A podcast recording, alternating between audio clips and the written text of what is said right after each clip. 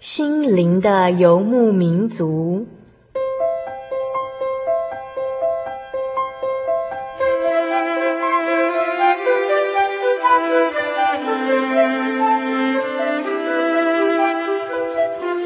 在这个谁都不管谁的后现代社会里，每个人的心灵都是游牧民族。成长的过程就是寻找的过程。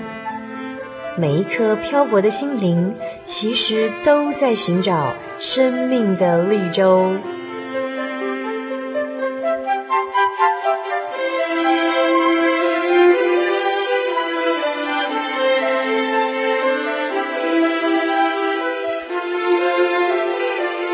本节目由真耶稣教会台湾总会制作，欢迎收听。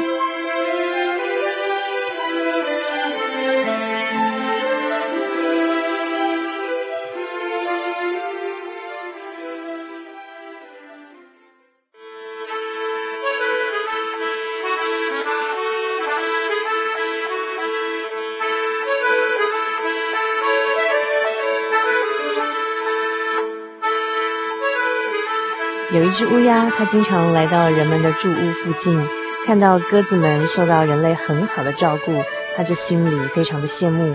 再想想呢，自己老是站在电线杆上辛苦的觅食，又没有温暖的巢穴，所以呢，这只乌鸦就突发奇想，想要和鸽子们过着一样的生活。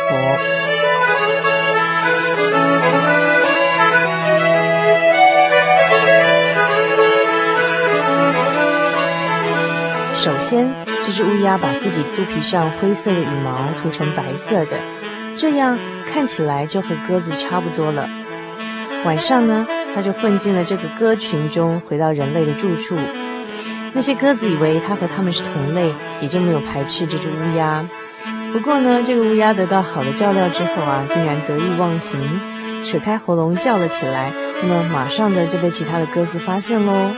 所以这个鸽子们呢，就用嘴巴去啄它，逼得这只乌鸦只好飞走了。等到乌鸦回到自己的老窝，其他的乌鸦看到它肚子的白色羽毛，也不接受它，一同把它赶了出去。乌鸦这回啊，成了无家可归的流浪汉。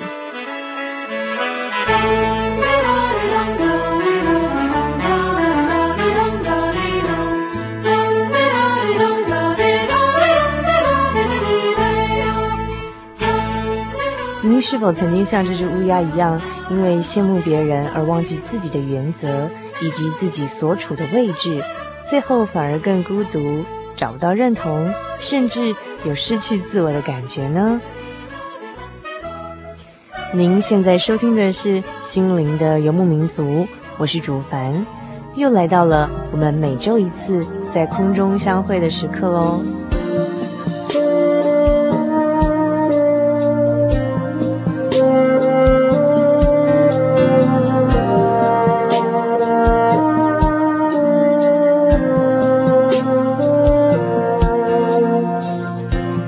接下来的时间里头，我们要进行生活咖啡馆这个单元。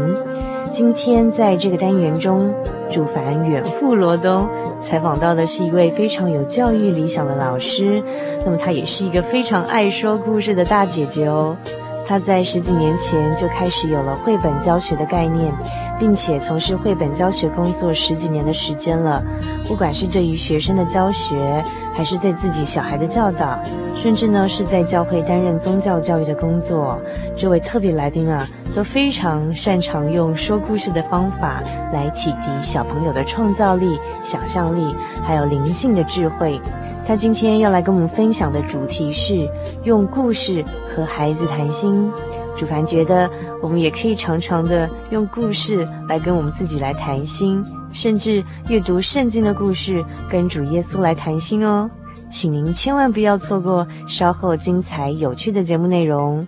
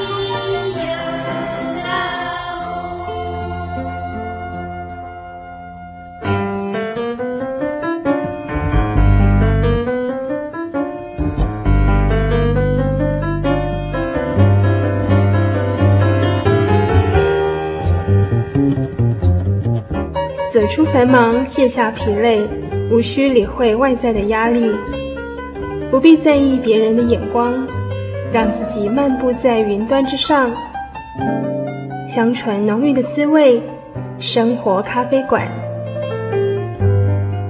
用心调味，与您共享。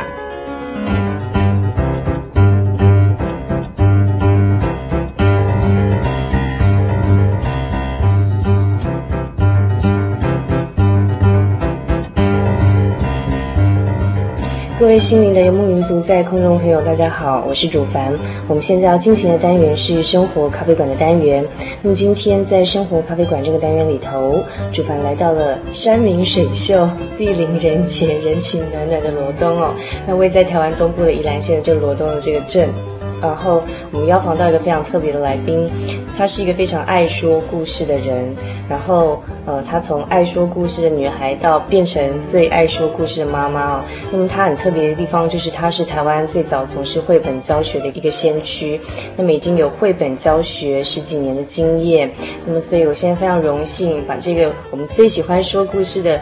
徐纪玲，纪灵姐，徐老师，好，介绍给大家。我们请纪灵姐、徐老师跟听众朋友们打声招呼。嗨，各位听众，大家好。好，那这就是我们。今天来的纪灵姐姐说故事的徐老师哦，那么呃，我简单介绍一下那个呃徐老师他的背景。那么他曾经担任过我们真耶稣教会台湾总会所发行的一份宗教教育月刊的编辑。那么他目前呢也同时是宜兰社区大学的讲师，然后是绘本教学活动设计、故事带领人训练课程的讲师。那么他的著作有《跟孩子说故事》、亲子桥。在你手中，创意阅读写作最好的朋友等等作品哈。那我们今天非常荣幸邀请到徐老师到我们节目中，跟我们来讨论的主题是怎么样用故事、用绘本来跟我们的孩子谈心。然后我在这边简单介绍一下徐老师，他是一个对教育很有理想、很有热忱，而且非常认真的一个人哦。呃，我印象中就是徐老师曾经。就是在担任我们十多年前担任我们宗教教育月刊编辑的时候呢，我听其他人说，他曾经跟别人说，如果呢在他的杂志里面找到一个错字，就要请一客牛排，是不是有这样的事情呢？是有这么一回事啊，呃，但是哈、我们还是真的是能力有限哦，真的是也是人家说的憨班哦，还是找得到错字，嗯，可是哈、因为有这样子的一个说法啊，所以让我们在工作上面哈更严谨、更积极去面对校对的工作，而且更仔细，那错字的出现比率哈就比较少。嗯，其实从这个例子就可以发现，其实呃徐老师是一个非常认真的一个人呢。那我还有另外一个发现，就是我从呃徐老师的一个著作。叫做《跟孩子说故事》这本书里头，我同时发现徐老师真的是一个在教学、在教育上真的非常认真、非常有有热忱的一个人。那么我在他的呃一篇文章里面看到，他说十六岁的时候，他第一次站上故事的舞台，然后他他记得那次的讲题叫做“神降下吗哪”，然后我印象好深刻，就是呃徐老师您在这个算是教案的一个教学的一个方式里头哦。非常有趣，那是要介绍什么叫吗哪。然后我看到你好像编了一个像耳语这样的东西，叫做什么是虾米？虾米是马该，马该是画者，画者是吗哪，吗哪是什么？好，只有这个方式要教小朋友什么叫做什么，就是吗哪哈。那而且在书上我看到徐老师说你嗯，为了要演练这个。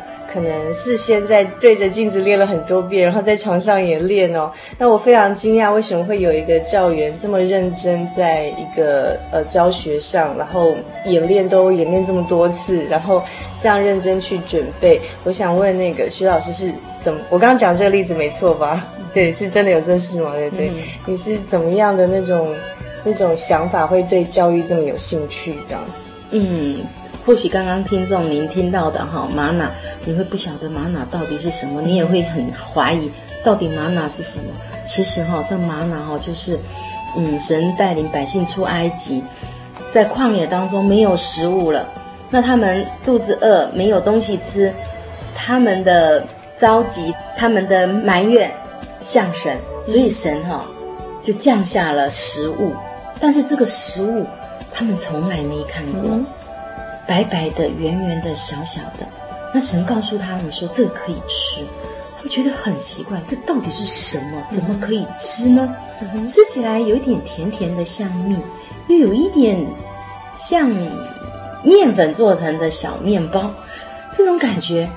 到底是什么呢？可是又很可口，嗯、所以百姓们哈、哦、看到说，诶，这白白圆圆的，神吩咐摩西说，这个可以当食物吃，而且都会赐给你们。所以很多的百姓就说，这到底是什么？什么是什么呢？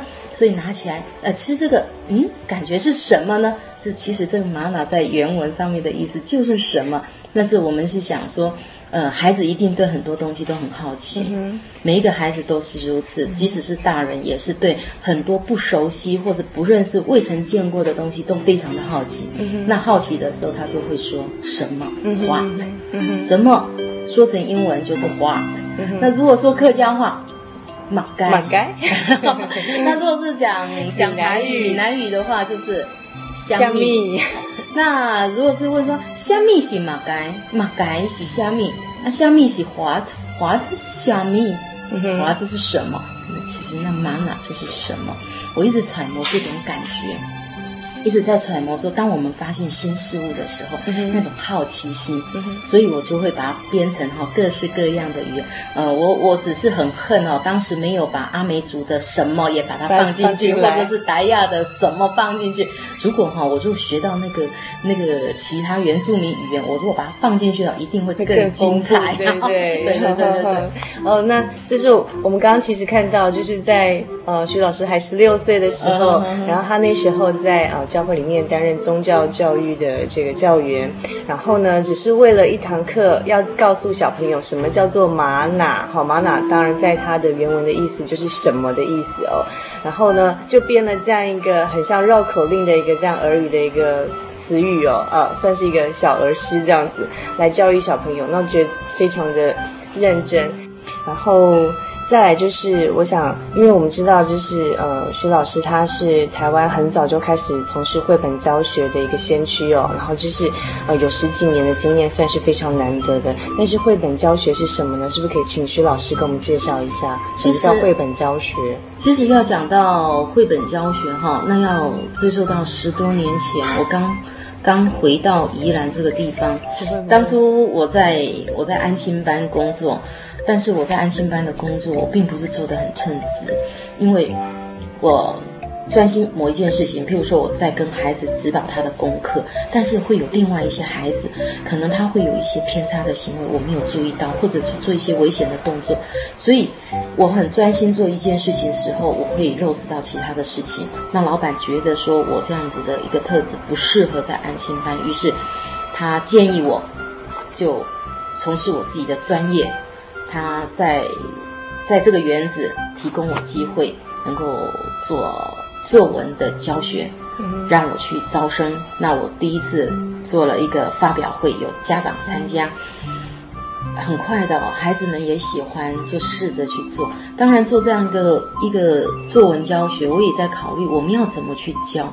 往常我们都一提到作文这两个字都很害怕，写字已经够苦了。这写一长篇的，那真的是要抓破脑袋哈，磕破脑袋也未必写得出来，真的是非常痛苦的一件事情。那我在想说，我要怎么带孩子写作？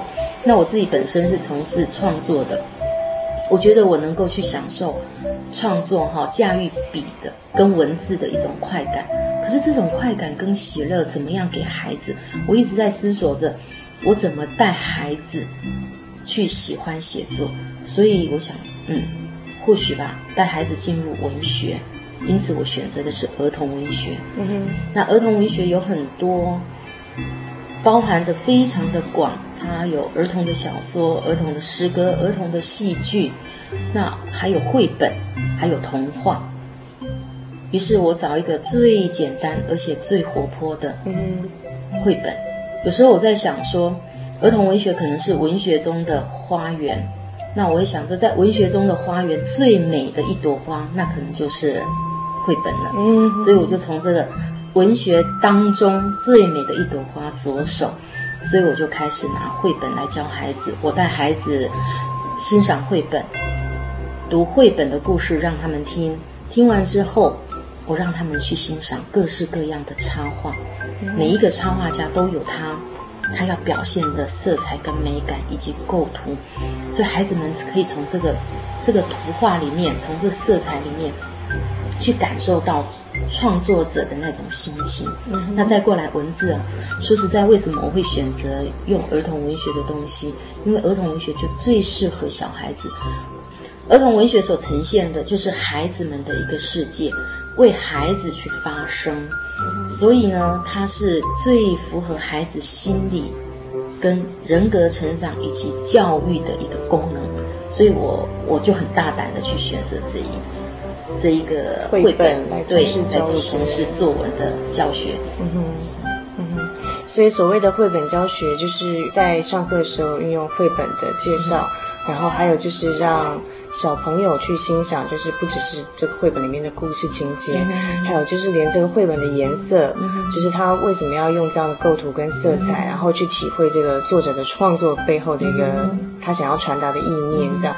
所以其实这样的呃教学方式是很丰富，而且是很多媒体的，因为儿童他不是只有听跟读，他还有就是用借由看到。看到的方式有多重的感官的刺激，来引发他们在嗯这个呃作文哈写作创作上的一个这个创意这样。嗯、那所以这就是我们呃徐老师他在十几年前就发现，就是说绘本是一个很好跟孩子互动哈教教学的一个工具，所以开始从事绘本教学这样的工作。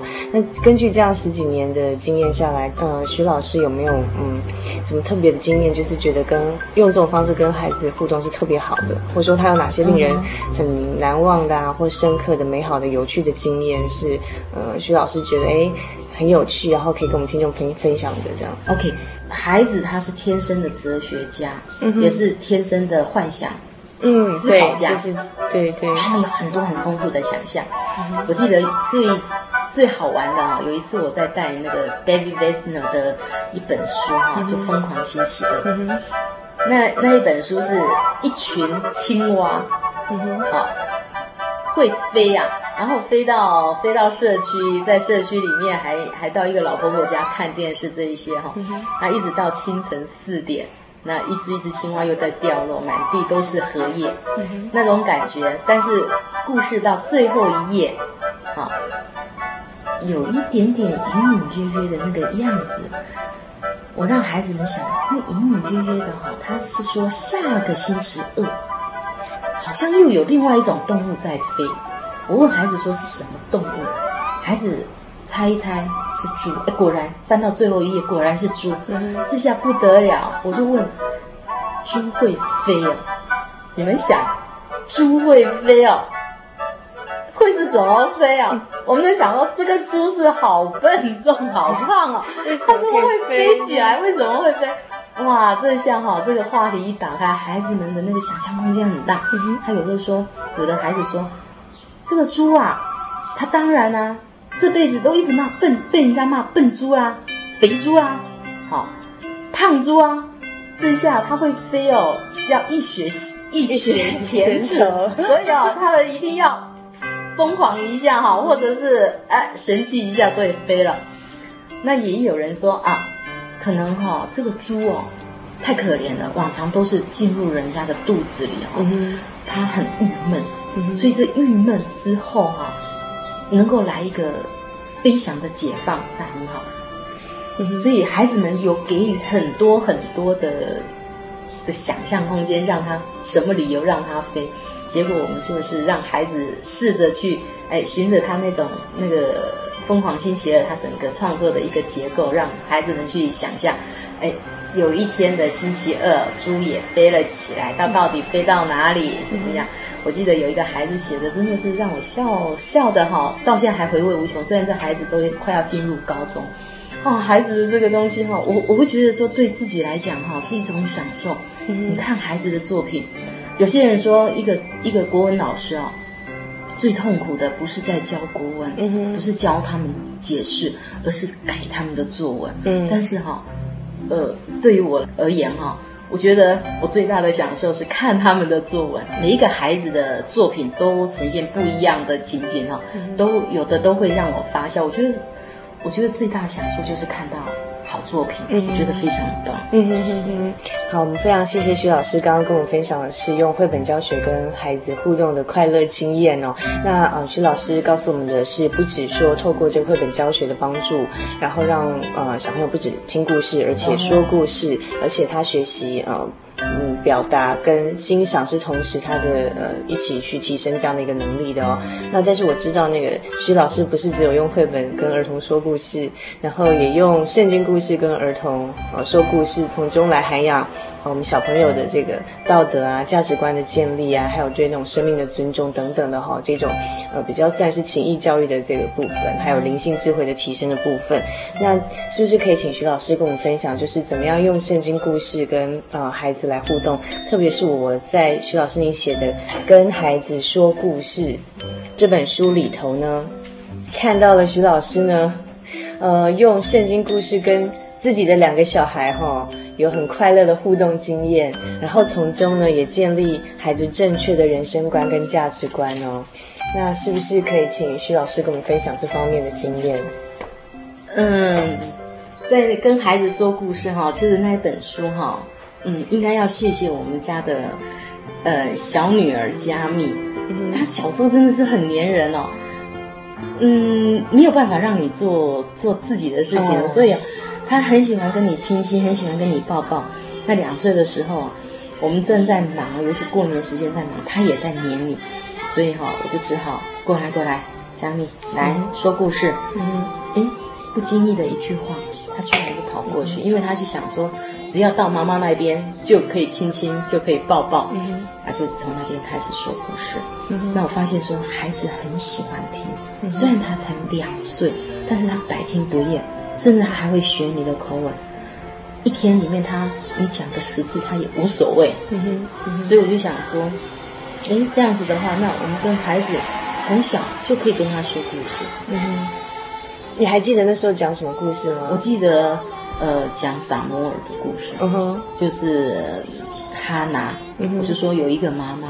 她都没有小 baby，嗯，可是他好想好想要一个小 baby，但是就是没有，那怎么办？他只好说，那跟神求啊。嗯哼，对呀，啊，很好啊，你想要，但是没有，很多东西就可以跟神求哈。嗯哼，所以我就是，对，那个哈拿就跟神求，神啊，小 baby 好可爱，像加密一样好可爱，妈妈都会很喜欢。我也想要一个小 baby，嗯，求神给我一个小 baby，我可以抱抱他，亲亲他。哎，神就答应啦，嗯，就赐给他一个小 baby，小 baby 就在肚子里面，就慢慢的长大，长大，长大。那我同时我的手也会跟着比圆形的慢慢的长大，嗯。哇，那个小 baby 就在哈拿妈妈的肚子里面长大了。后来呢，装不下了，所以。哈拿就把他生出来，就哇哇哇的哭了，这样。那呃，撒母耳出生就是这样，所以他们好高兴，因为神赐给他小 baby，把他取名叫撒母耳，这样子。嗯哼哼，所以他就很喜欢呃，跟神求小 baby，小 baby 在肚子里面长大，长大，长大。嗯，就是他刚开始就说这个。在肚子里面长大，长大，长大，印象最深刻。长大，长大，然后就手一直比，越比越大。嗯嗯，所以我觉得，因为我自己没有小孩，所以觉得听起来这种这样的过程，不只是很有趣，让小孩子的童年很丰富哦，还有就有这么多的故事可以陶冶他们的信心。那等一下我们在音乐过后，是不是请徐老师再继续讲更多的故事给我们听呢？OK，没问题。Sorrow pain and sorrow quickly fade away. In His love, there's a bright tomorrow just beyond today. If your heart is filled with sorrow, if it's all you can think of, still there'll be a new tomorrow in His love.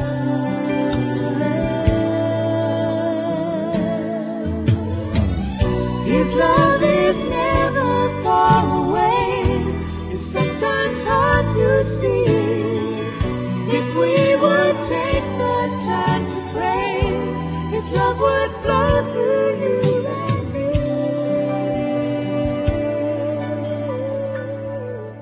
In His love, there's a place where you can watch the world go by.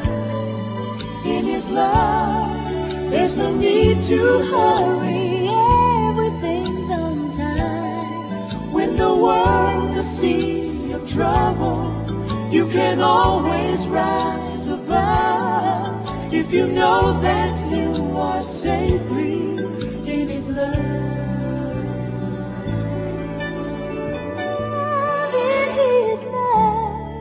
There's a place where you can always hide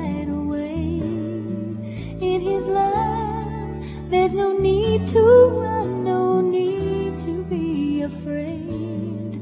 If your heart is filled with sorrow, if it's all you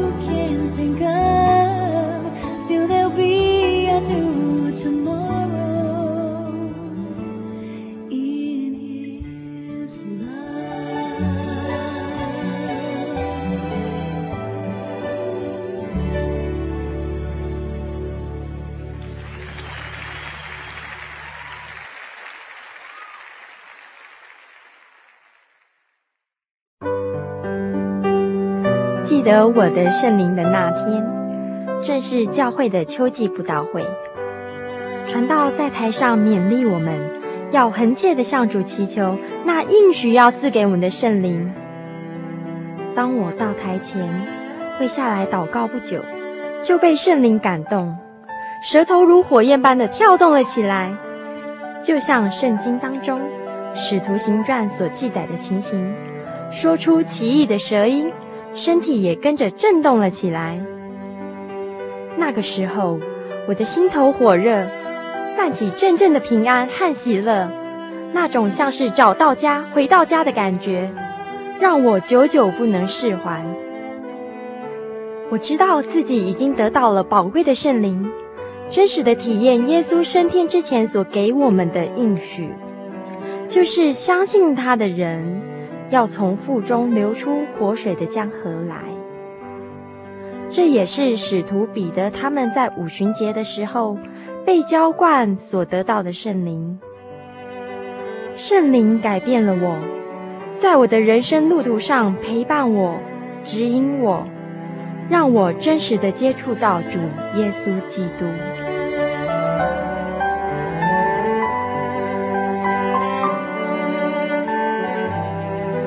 圣灵就是真神所赐的灵。亲爱的朋友，使徒保罗曾经问以弗所教会的信徒：“你们信的时候受了圣灵没有？”他们回答说：“还没有。”假如你也想体验、接触这宝贵的圣灵，我们都非常欢迎您到各地的真耶稣教会，跟我们一同来查考，一同来祈求。您可以上喜信网站来查询各地真耶稣教会的地址。Joy 点 org 点 tw，我们衷心的期盼你也可以跟我们一起来领受这宝贵的圣灵。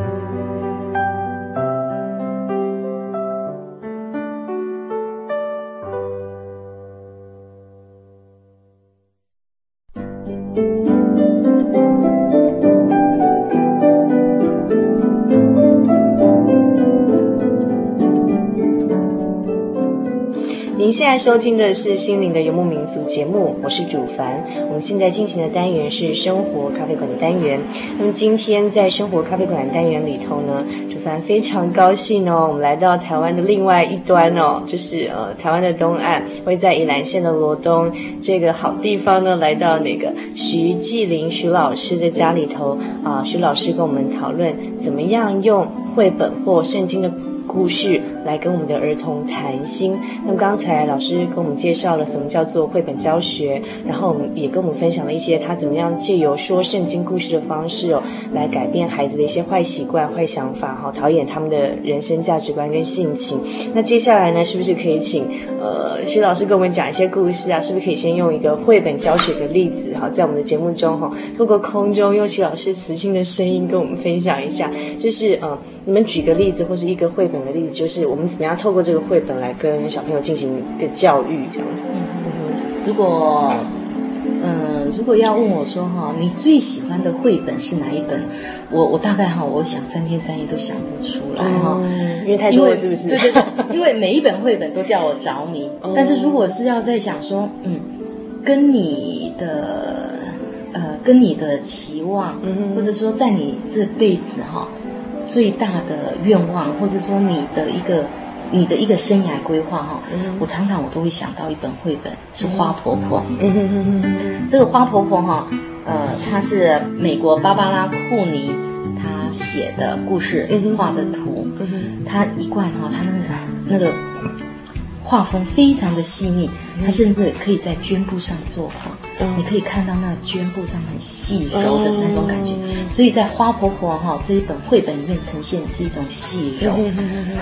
虽然是细柔，但是你可以看到这样一个很坚强、很坚持的一个一个对人生的一个期许。所以我我对她的故事哈，这个花婆婆她的她的三个愿望哈，非常的着迷。那同时我也希望说，如果这辈子哈能够像花婆婆这样子啊。做一件让世界变得更美好的事情，那一定是非常棒。其实这花婆婆这边哈，它里面讲到更美好的事情哈，她没有说什么，就是爷爷跟她讲，你要记得为世界做一件更美好的事情，使使这个世界更美丽。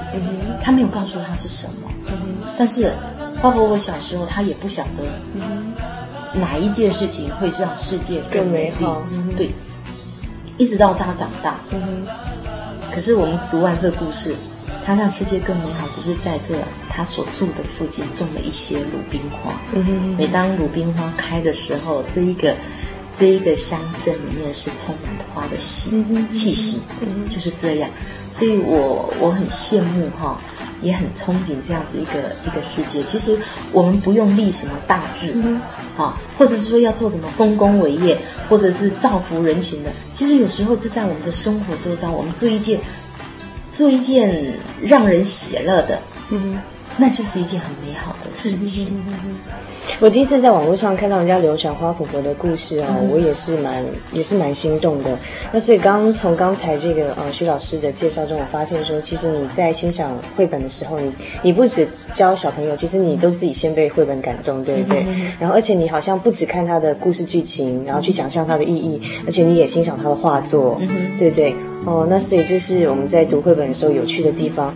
在这个地方哈，其实我们欣赏这绘本哈，呃，我们欣赏这故事人物的一个历程啊，我们也能够去跟我们自己的生活经验去做结合，让我们也能够想到说，哎，其实我们的生活也是应该是如此的。嗯，哦，刚才那个徐老师跟我们分享，就是从花婆婆这个主凡跟徐老师都很喜欢的一个绘本哦，来跟大家谈怎么样跟孩子这个互动，还有教育哦，然后跟孩子谈心。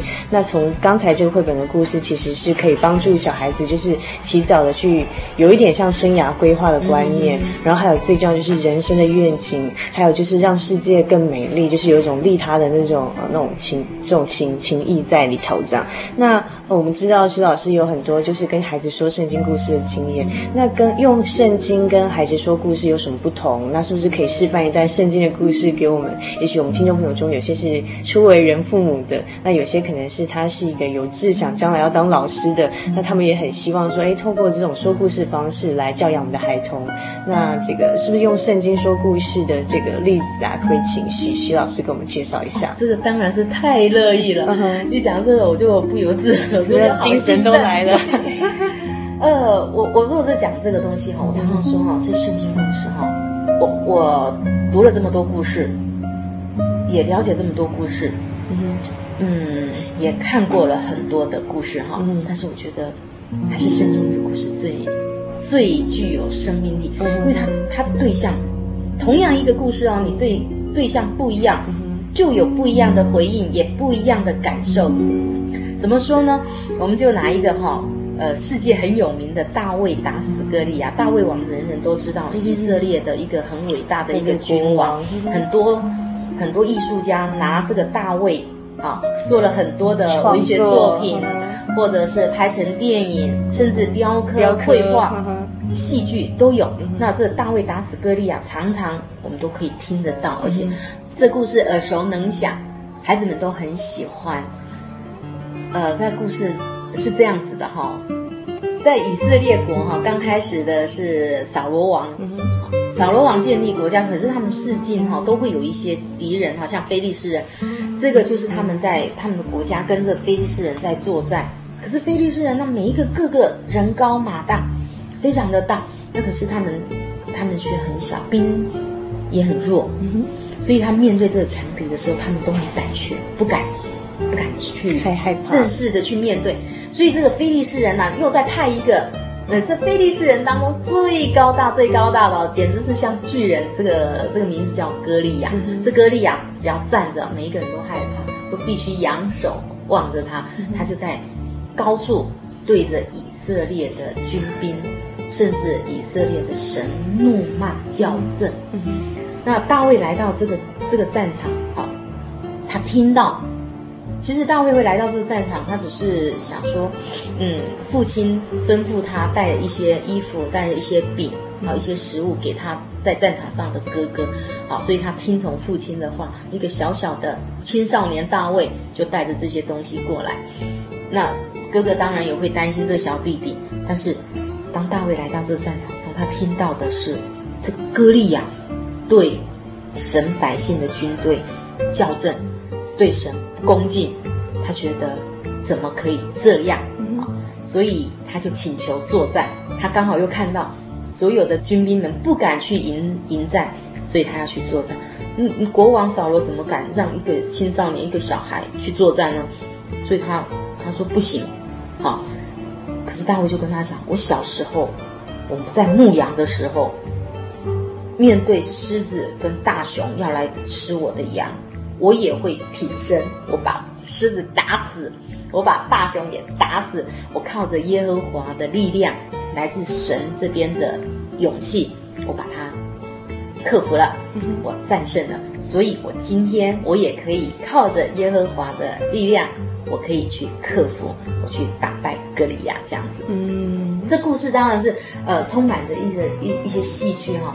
当我在跟孩子，就是学龄前的孩子。他都会想说：“哇，这大卫好神勇，好棒哦！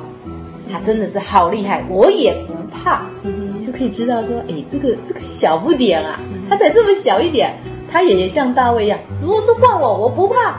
面对狮子，面对大熊，我也一拳给他殴嘞，好，我也可以，我不怕。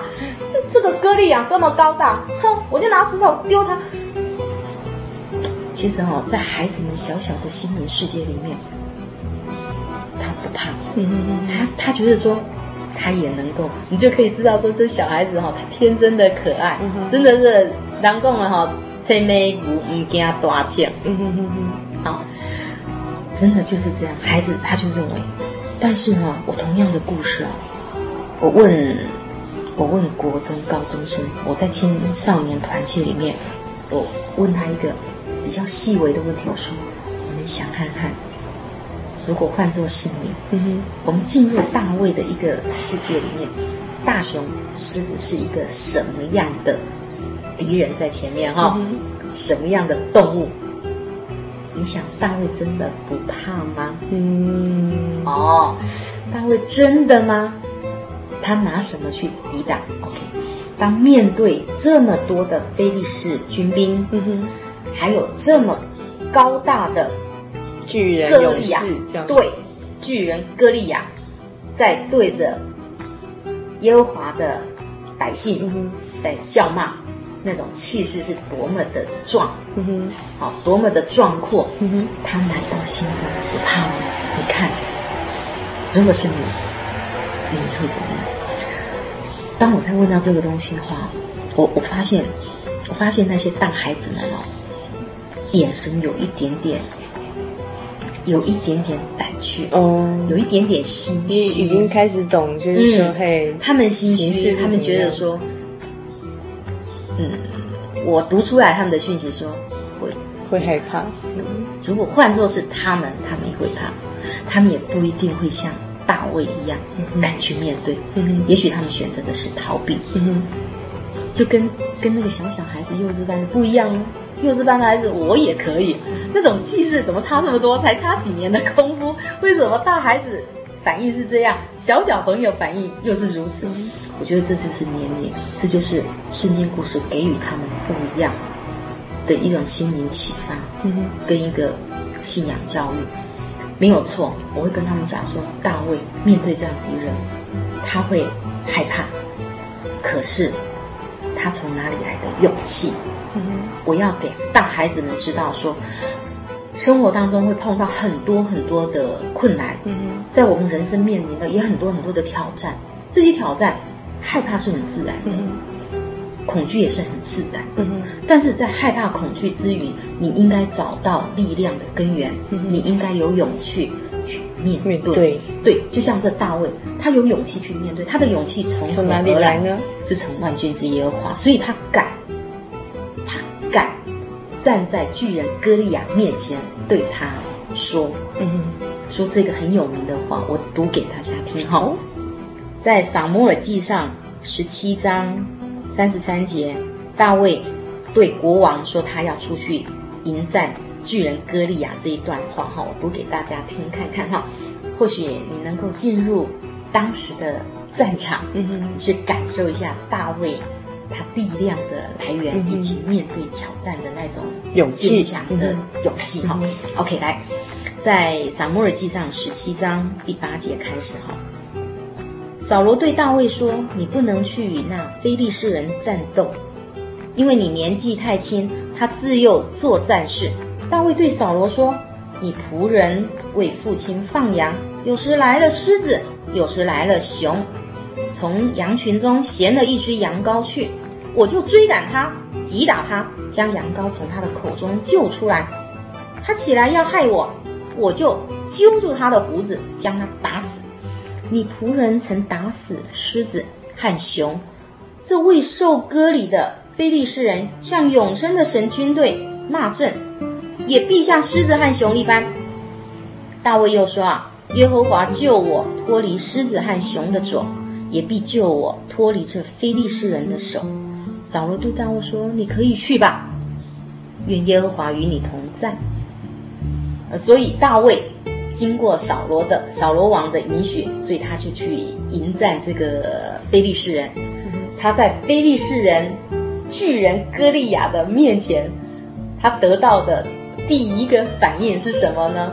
这个巨人歌利亚去笑他：“你这乳臭未干的臭小子，这么小，而且红光满面，简直是像小娃娃。你也来这边征征战了？你们耶和华军队，你们这耶和华真神的百姓，没有派出人呐，是没人呐，波浪啊，要阿泰德利基雷，他岁寒嘞，所以就嘲笑他。但是大卫在面对这样子，他并不这么说。好，来，我们继续读下去哦。”非利士人观看见了大卫，就藐视他，因为他年轻，面色光红，容貌俊美。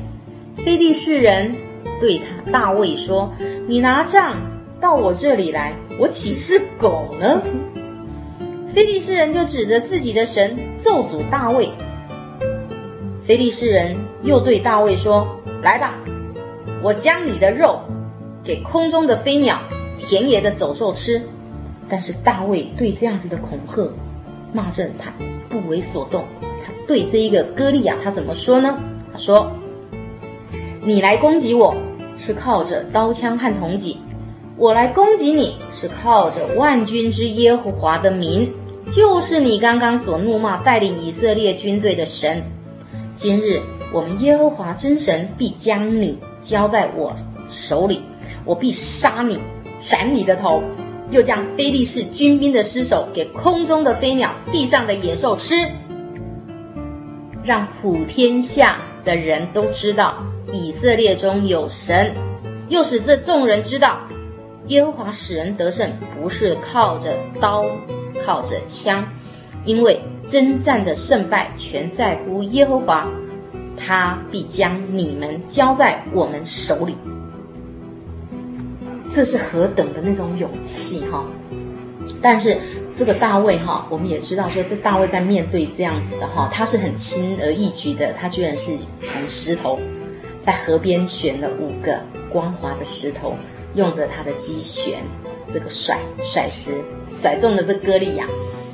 这个这个动作是非常的非常的奇妙哈、呃，我我在跟孩子们在小小朋友在讲这个的时候，我常常拿着拿着一个小小的东西哈，把食指跟拇指撅在一起，然后在他的眼前晃晃晃晃晃绕了几圈，然后呢，再到他的额头上轻轻的弹一下，弹一下。然后呢，我我我们在跟小小朋友在讲的时候，小朋友就会假装自己是歌利亚，就倒下去，哦，哦，打中了。我们可以看出这这种模样。我们在跟小小朋友在讲这个故事，小朋友是一种以很喜乐的心情哈，嗯、或者是完全投入。哎，我就是大卫，嗯，哦、我就是歌利亚。对对，他们会把这个东西很快乐的，但是他们能够感受到这种喜乐跟乐趣，还有战胜的哈、哦、那种。那种欢欢呼了哈，可是大孩子他他，我们再进一步的，他所领会的又是另外一个层面。嗯哼，他们会去想到，在他们生活当中也是如此。嗯哼在他们他们哪来的勇气？嗯、其实不要说这这些大孩子，成年人我们的生活也是如此。有时候我们在想说，我们面对有很多的挑战，有很多的困困苦，嗯，跟困难。有时候，有时候这个东西压力让我们喘得无法透气。嗯、可是，如果我们能够从大卫这个故事里面去学习到，得胜是来自于耶和华，嗯、哼不是靠着刀，靠着枪。有时候我们战胜一个一个挑战，一个压力，它不是靠着金钱，也不是靠着你的名气，也不是靠着别人的利益输送之类的，嗯、或者是贿赂，它不是。是靠着你对神的信心，你对神的信心，以及你对未来那种信念，它可以成为你心中一个很坚强的一个后盾跟力量。它可以帮助你，你战胜。嗯，这样子。嗯，好，那刚才非常谢谢徐老师跟我们分享，就是他怎么样透过圣经的故事，跟不同年龄层的小孩哦，包括幼儿或是说青少年，那同样一个圣经故事，他要可以传达给这个我们的孩子哦，他的那个深度跟层面是不一样的。然后就是呃，徐老师他觉得就是圣经故事是所有故事中他觉得最棒，让他讲起来就最有活力哦，最有生命力的故事，是最最好跟我们的孩子谈心的一个素材这样。那么因为今天时间的关系哦。呃，在我们这个单元结束之前，是不是请徐老师给我们做最后的分享的？OK，说故事，我只能够说，听故事的人好幸福，嗯哼，说故事的人好神气，试试看吧。也许你在跟孩子们讲故事的时候，你也会感受到孩子的幸福跟自己觉得神奇的时刻。嗯哼，好，今天非常谢谢徐老师到我们节目当中，希望下次有机会徐老师再来我们节目中跟我们做更多的分享。OK，没问题。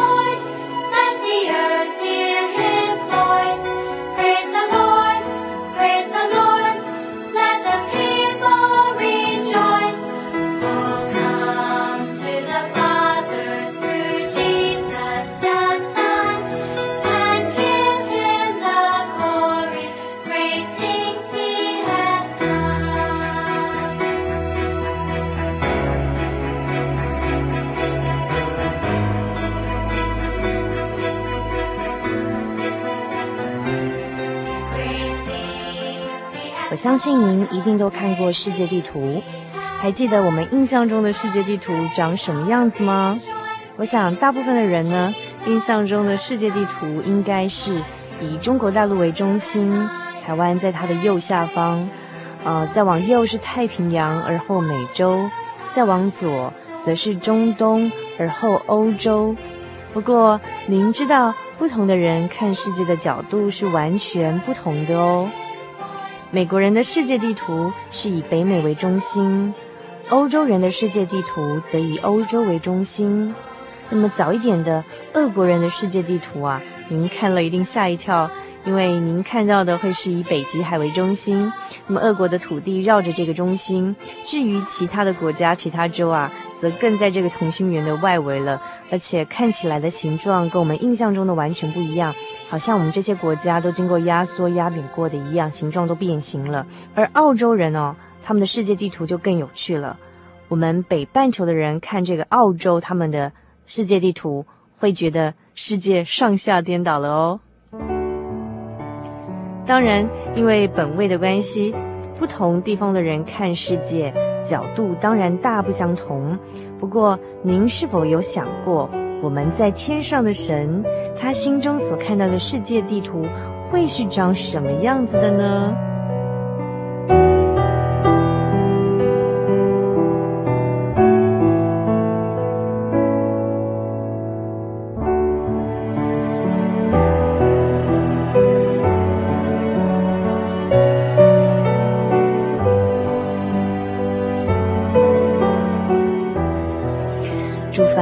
在张文亮所写的一篇叫做《天国版的世界地图》，看到这样的一个故事。我跟神相遇的时候，我带着一张世界地图，他也带着一张世界地图。我急忙打开地图给他看，你看，台湾在这里，大陆在那里。神看了一眼，淡淡的微笑，再慢慢的摊开他的那一份世界地图。黄河、长江依旧在。淡水河、高屏溪也清楚，唯独看不见世界诸国的分界线，也不见各国首都的标示。那么神的地图怎么会长这个模样呢？台湾在哪里？中国在哪里？我关切地问。可是神并不作答，像个闷葫芦，好像我问的根本不是问题。难怪没有一家电台会找他去接受 call in。我安静了下来，想一想，又继续问道。中国人或台湾人中，神的儿女在哪里呢？忽然，神的地图中密密麻麻的出现亮光，分布在世界各地。哦，我明白了，原来还有一张天国版的世界地图。盼望我们每个人都是其中发光的一点。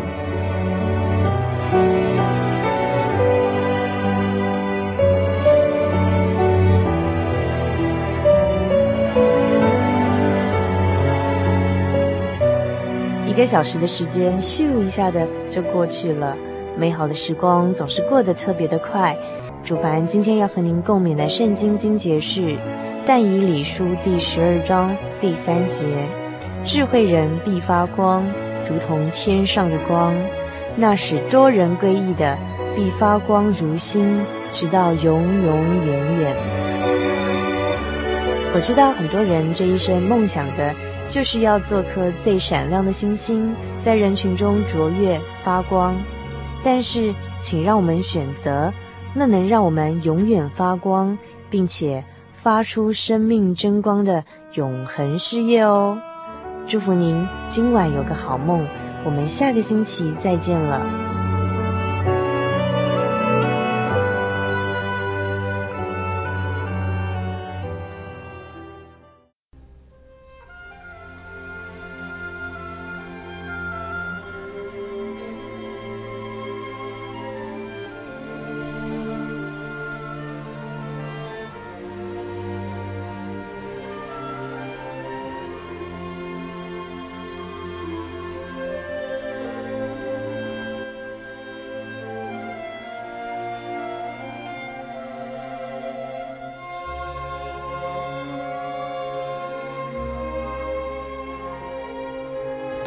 亲爱的听众朋友，您现在收听的是心灵的游牧民族华语福音广播节目。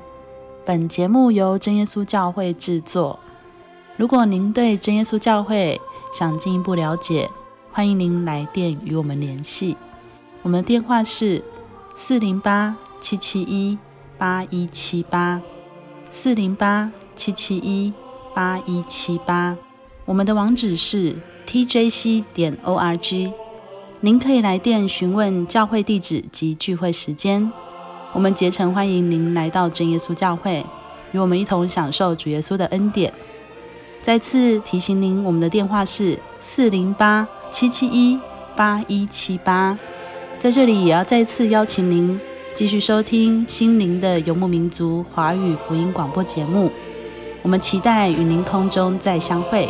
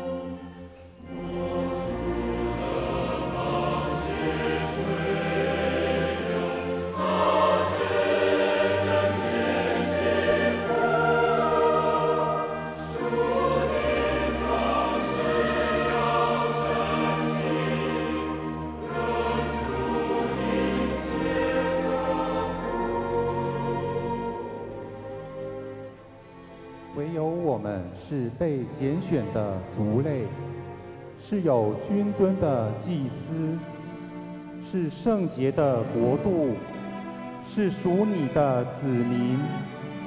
要叫我们宣扬那召我们出黑暗入奇妙光明者的美德。